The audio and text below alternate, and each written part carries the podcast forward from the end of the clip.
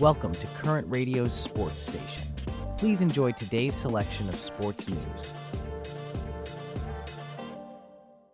So, Helena, let's talk about that fiery NFC playoff race, specifically the Dallas Cowboys' impressive 33 13 victory over the Philadelphia Eagles.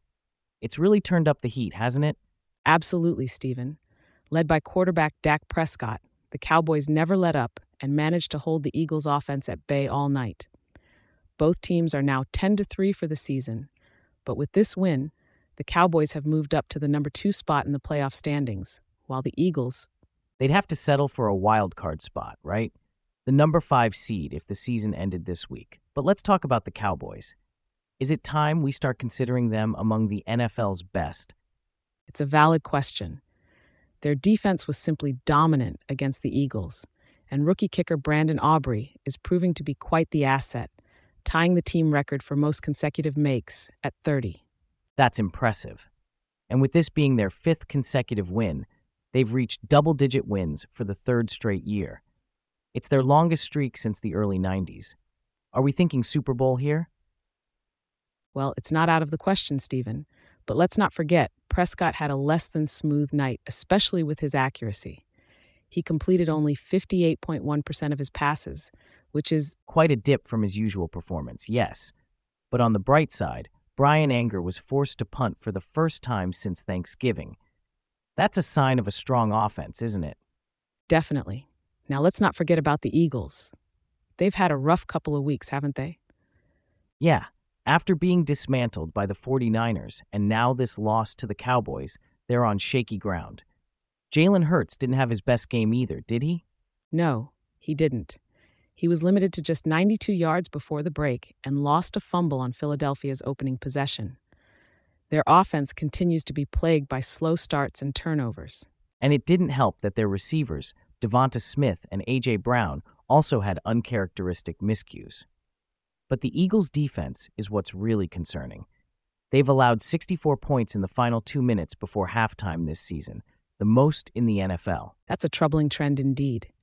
They'll need to rebound in Week 15 to stabilize and keep pace for the number one seed in the playoffs.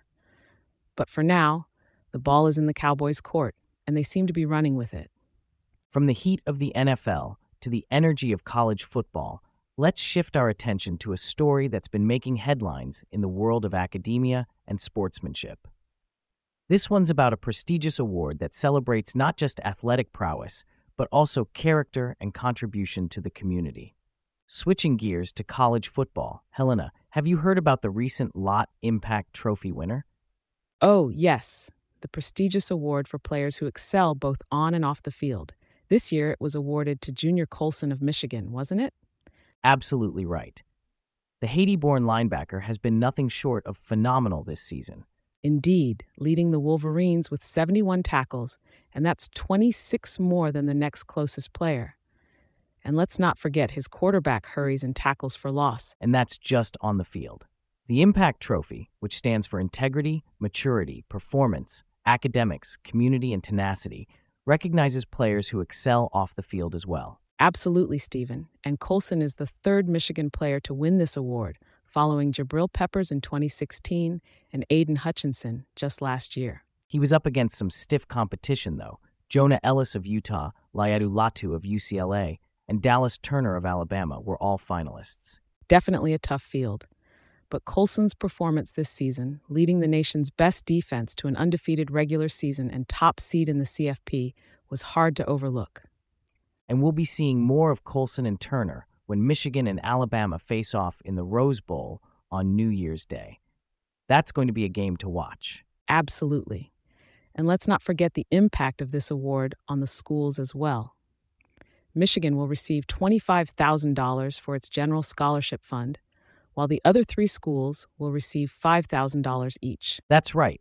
It's not just about the individual accolades, it's about the broader impact on the community. A fitting tribute for an award named after Ronnie Lott. Speaking of impact on the field, let's shift our focus from college football to the NFL. There was a game over the weekend that had everyone on the edge of their seats, with a controversial finish that's still being talked about. Let's delve into the details of that intense showdown. Let's talk about that heart stopping game between the Buffalo Bills and Kansas City Chiefs, Helena. It was quite a spectacle with a very controversial finish. Oh, indeed. The Chiefs thought they'd pulled off a stunning win with a touchdown pass from Mahomes to Kelce, only to have it called back due to an offside penalty on Kadarius Toney.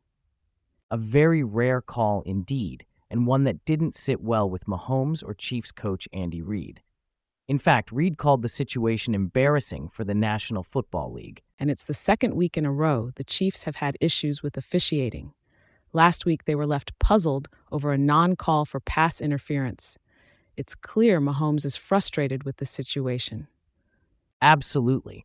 But on the other side of the coin, it was a much needed win for the Bills, who've had a challenging week with off field issues surrounding Von Miller and criticism aimed at their coach, Sean McDermott.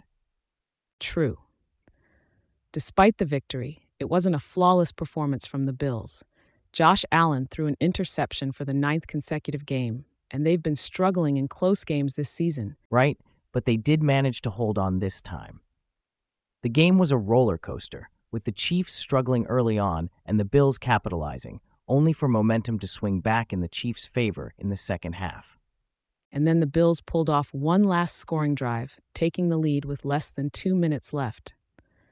The Chiefs thought they had a response, but that controversial penalty flag changed everything.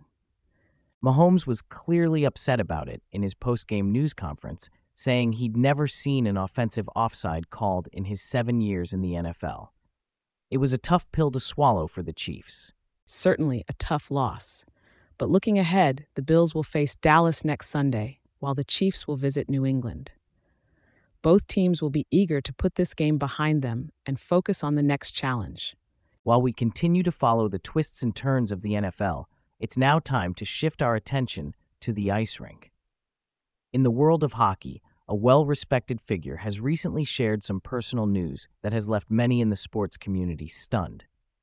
Shifting gears to a more somber note, former NHL player and coach Tony Granato has announced he's been diagnosed with non Hodgkin lymphoma. Quite a shock to the hockey community, isn't it, Helena? Absolutely, Stephen.